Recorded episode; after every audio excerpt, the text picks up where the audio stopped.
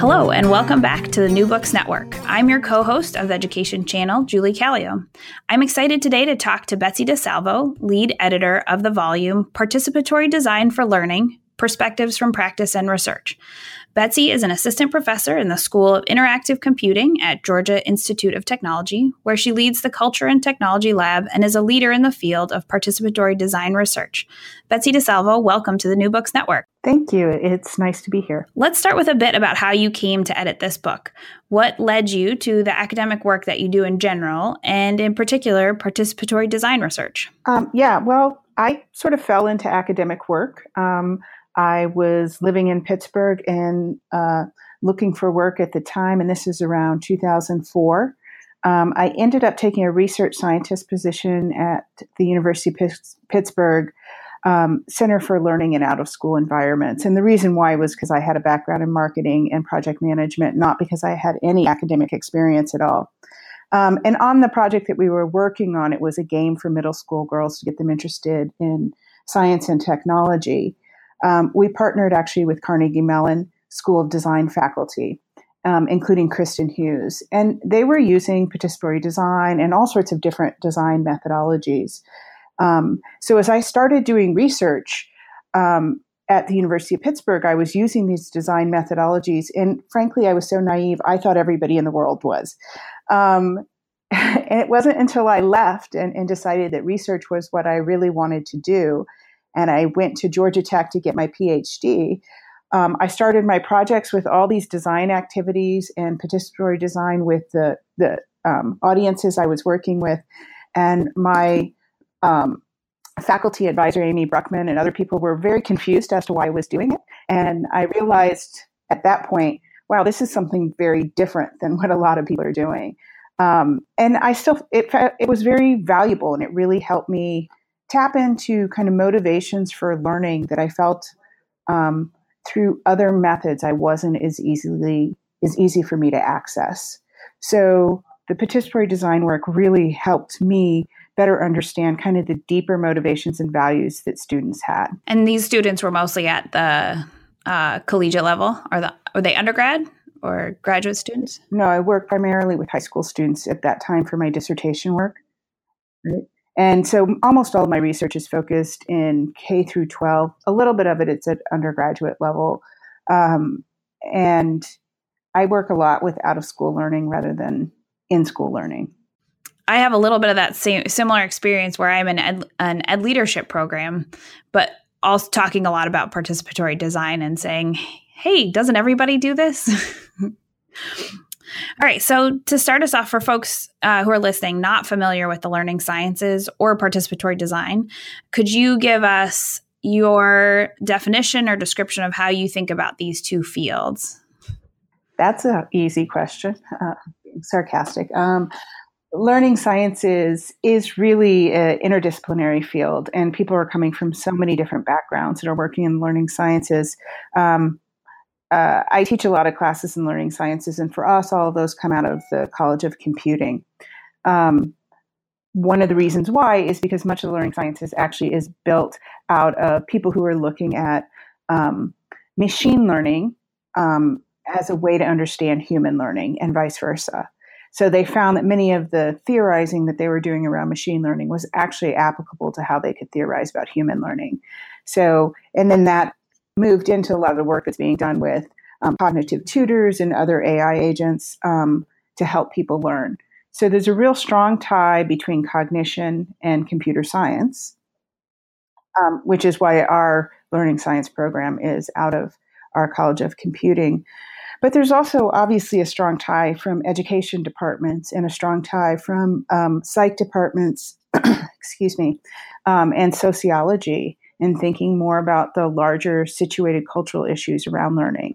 Um, so it's all these disciplines coming together into one um, one field, really.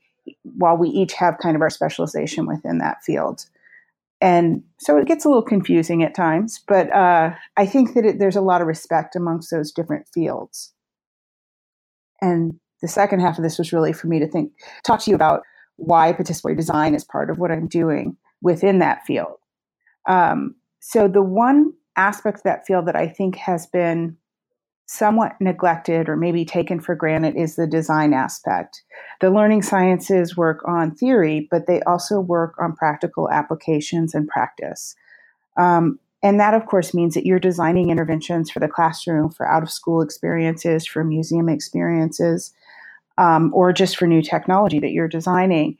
Yet, design as a part of a rigorous scholarship within the learning sciences has been a little neglected.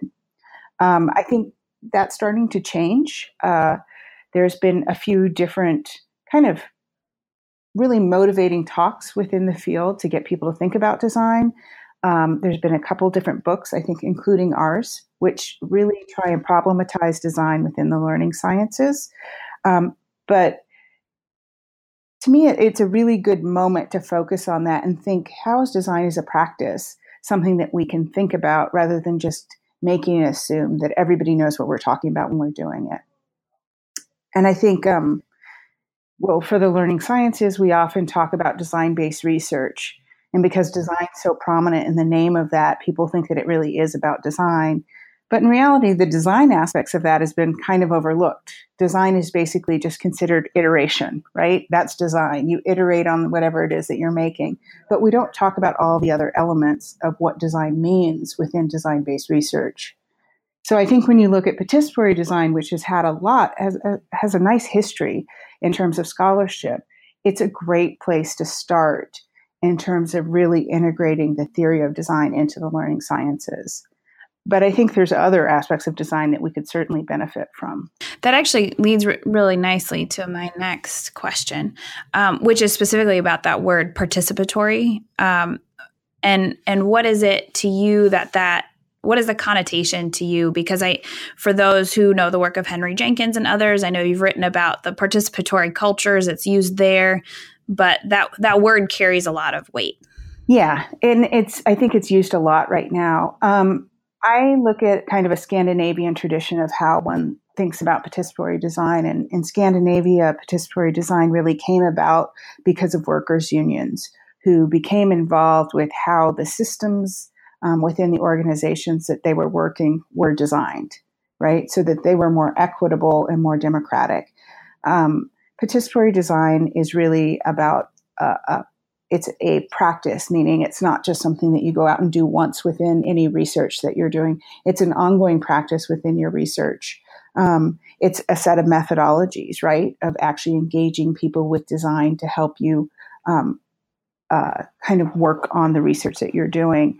And then I think it's just uh, it's kind of a philosophy that you're saying that democratizing this research process, democratizing the kind of interventions we make, is an important part of what um, doing research is. Uh, so for me, participatory design is really it, it's different than participatory culture, but I think there's overlaps. Um, when I think about participatory design, some people think of participatory design and co-design as the exact same things, where you basically go out and ask people to help you design something. But in reality, participatory design is a, has some other criteria to it in my mind, which is that we're bringing all the stakeholders to the table. We're not just asking one set of users, right? How do we design this better? You're making sure that you get a variety and all of the voices heard, really, um, particularly voices that are often neglected. And the second thing is that people don't really know how to design. It's it's giving respect to design as a practice.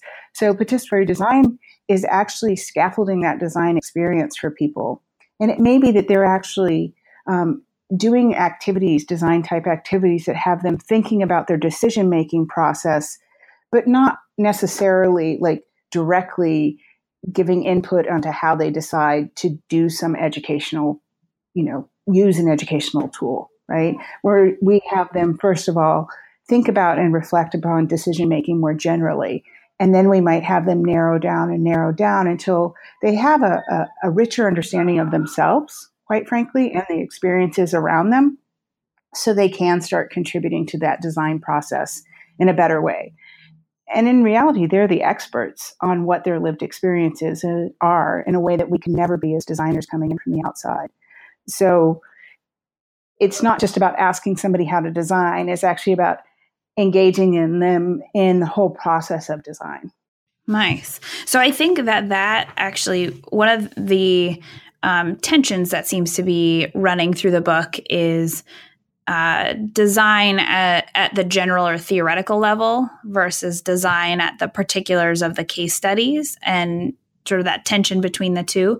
So maybe we could talk a little bit about uh, the chapter that you wrote with Kayla DesPortes, the participatory design for value driven learning. Um, can you tell us a little bit about those case studies, the glitch game testers and the interactive Dia de Muertos puppets? Yeah. Um, well, the glitch game testers was really my dissertation work, and it was the first project that I did here at Georgia Tech. Um, and I immediately came in and started working with the kids on doing design activities just to understand more about what was motivating them for learning. Um, and the we did a lot of different activities over the course of like a year with kids that I was working with in an after school environment.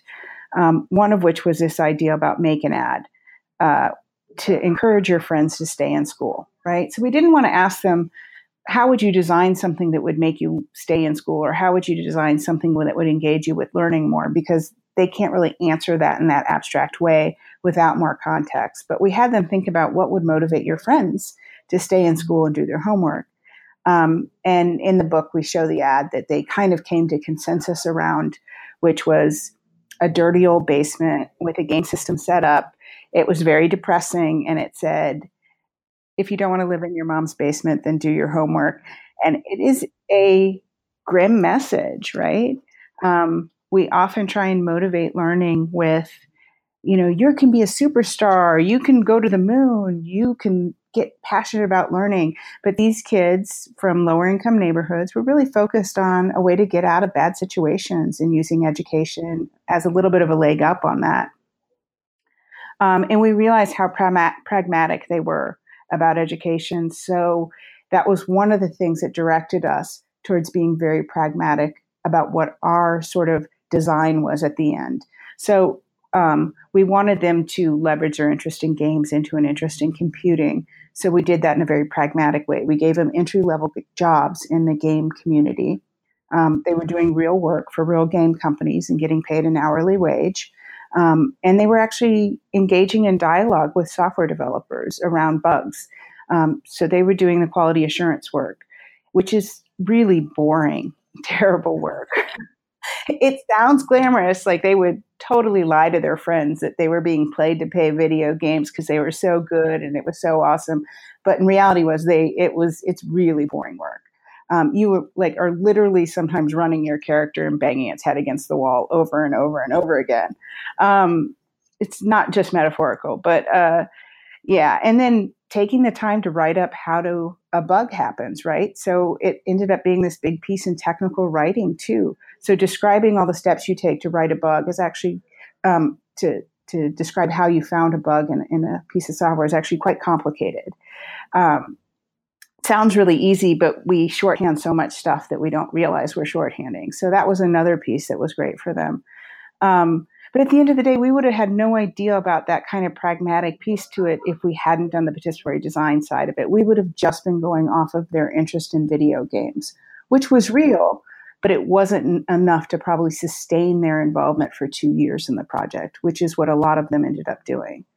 Um, we had almost, we had, well, we had zero attrition over the course of the three years with 33 young men, right? And 60% of them went on to be, um, to go to school for computer science or information technology or digital media, something along those lines. So it was great. Yeah, it was great results. Um, but one of the challenges we found with that was spending all this time with this particular demographic um, that had an interest in games, we were able to come up with an intervention that really spoke to them and their values, much deeper than just their interest in video games. Um, the challenge with that is that when you're doing stuff inside a classroom or even a lot of after school activities, you have kids from all sorts of different backgrounds with very different value systems. Um, and so that's where our second project, which is the Day of the Dead um, interactive puppets, came from we were really working to find ways that we could create a framework that allowed them to bring their own cultural values into the project we were doing. And we've done a few different iterations of this. one on superheroes, um, one that was just around like issues in their community, and then the Day of the Dead is the project we've done the most frequently. So that project is based around this idea of meta design, and this is where I think it kind of overlaps with some of Henry Jenkins' work with the participatory culture. Um, Pelle Ehn, who is kind of the inspiration for a lot of our work with meta design, talks about meta design as a set of infrastructures that you design that allow people then to come in and redesign the experience for themselves. So it's designing for design. And in that way, it is participatory.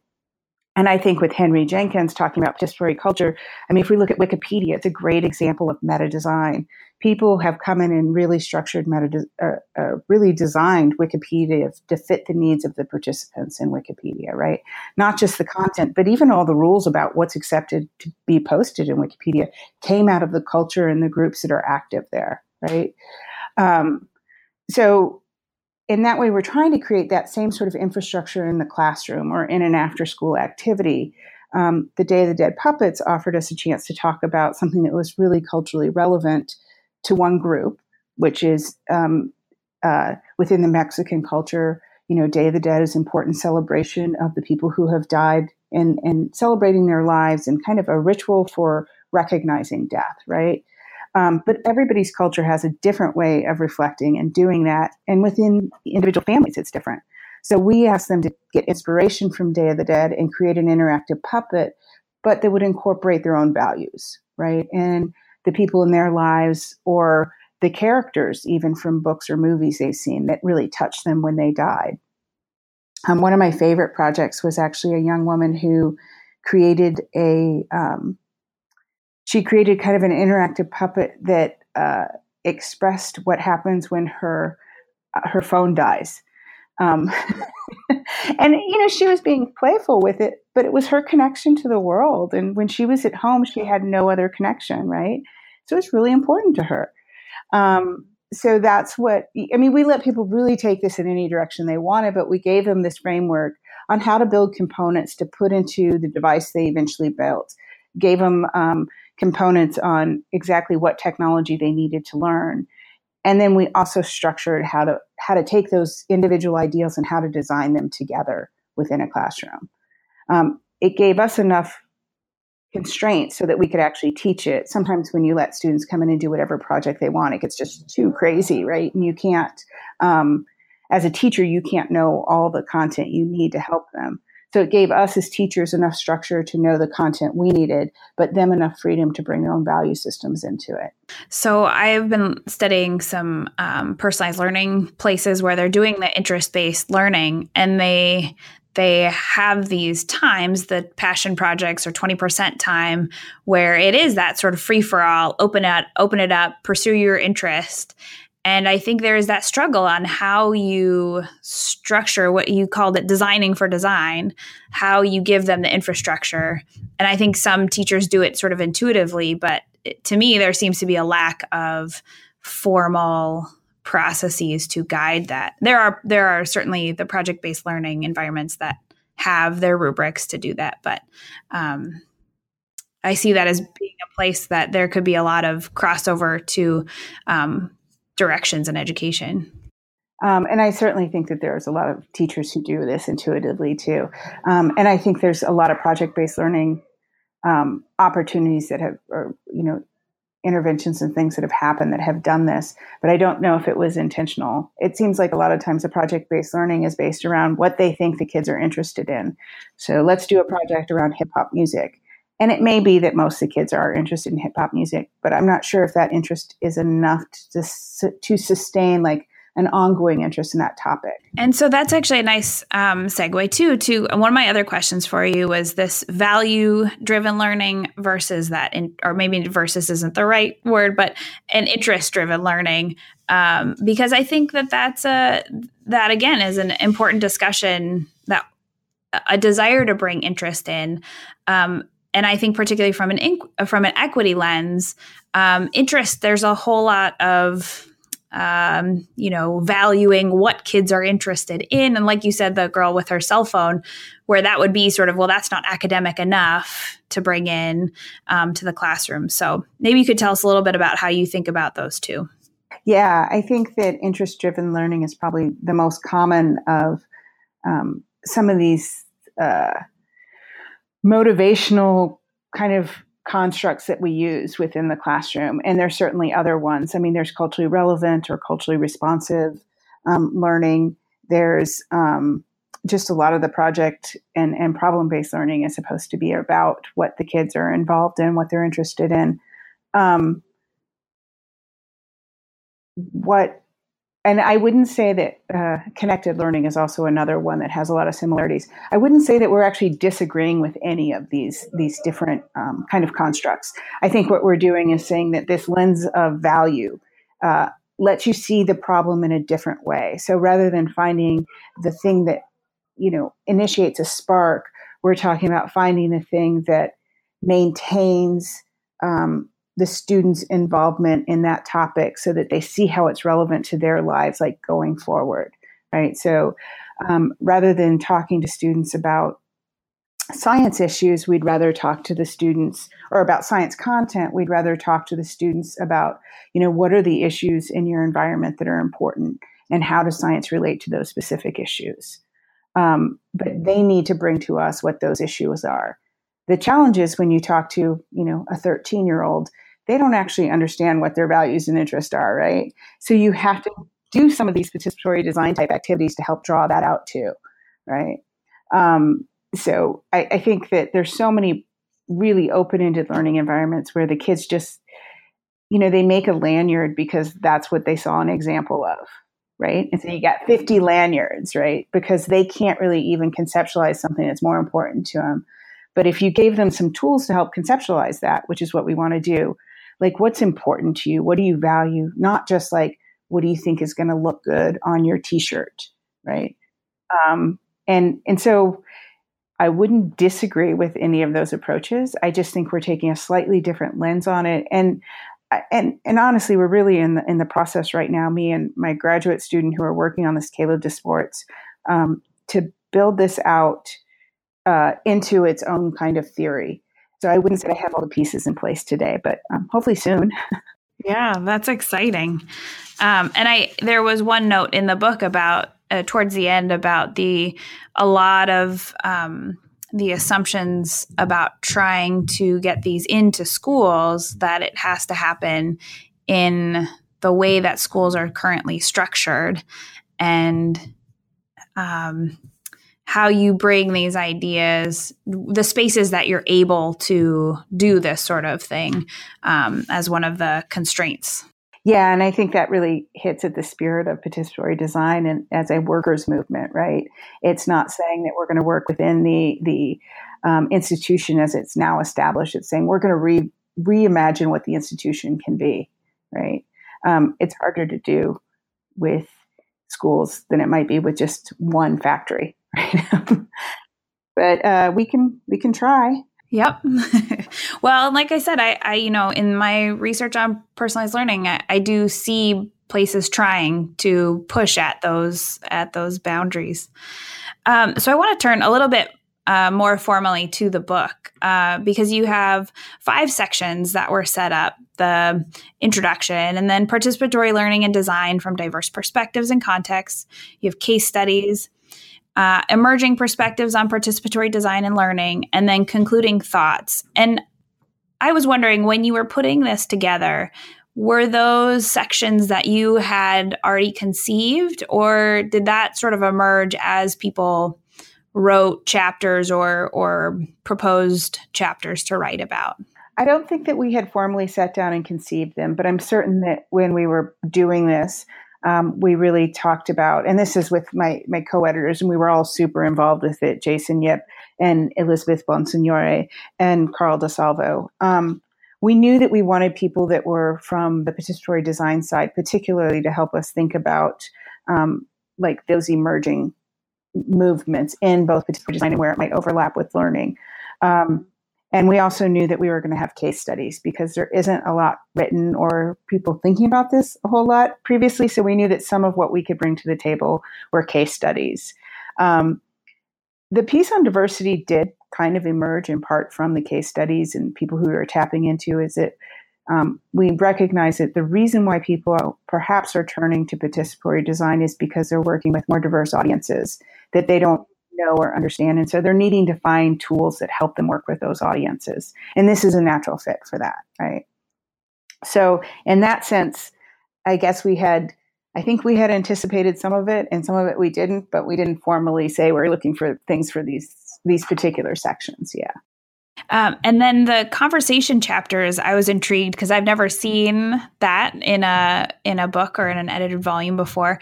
So these are chapters that put two or sometimes three uh, really leaders into conversation with each other. It sounds like some were from a conference, some might have been an online interview.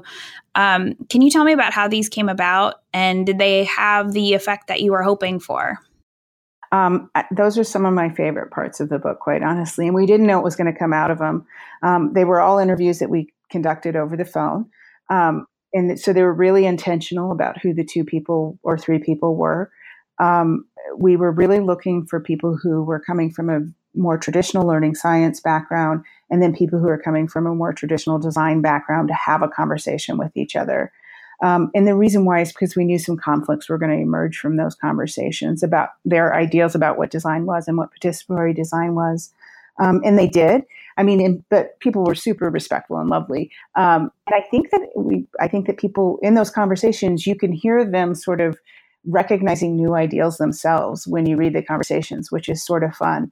Um, but yeah, I think that uh, certainly we saw um, very few people in the chapters that we had and in the conversations that really have a background in both the participatory design and the learning sciences. So it seems to be that they're kind of borrowing from each other, and there aren't that many people that are sitting firmly in both camps. Uh, so that's what those conver- why those conversations were inspired because we wanted to make sure there was dialogue between the two different types of chapters we were presenting um, so that people could start making those connections. Yeah i felt like just structurally that was a really um, interesting way to do it. There was one place where john kolko says i don't agree with some of what Allison just said. And i think as a reader you're like oh they don't all agree? And it gives you this sense of oh this you know, it almost like raises your level of um, like being critical, being a critical reader to say, oh, maybe some of the authors, even of the chapters, don't agree with each other. So I felt like the effect of that for me as a reader was really strong. Well, that's good. That's what we were hoping for. So yeah. Um, so one one piece actually, I think it was a little bit later, one of their conversations. Um, they talked about so this is Allison Druin and John Kolko that simple ideas pop out of a complex process. So in some ways looking back at design it can seem really obvious that this was the solution that you found or this was the way to go about it but yet as the case studies talk about that the design process is very complex um, and i think I was wondering for you as a researcher, how do you think about telling the narrative of the design process that communicates the complexity, the people, the situation uh, in a way that um, both gets into the complexities of the case study, but also, again, that sort of general level of the theory of design?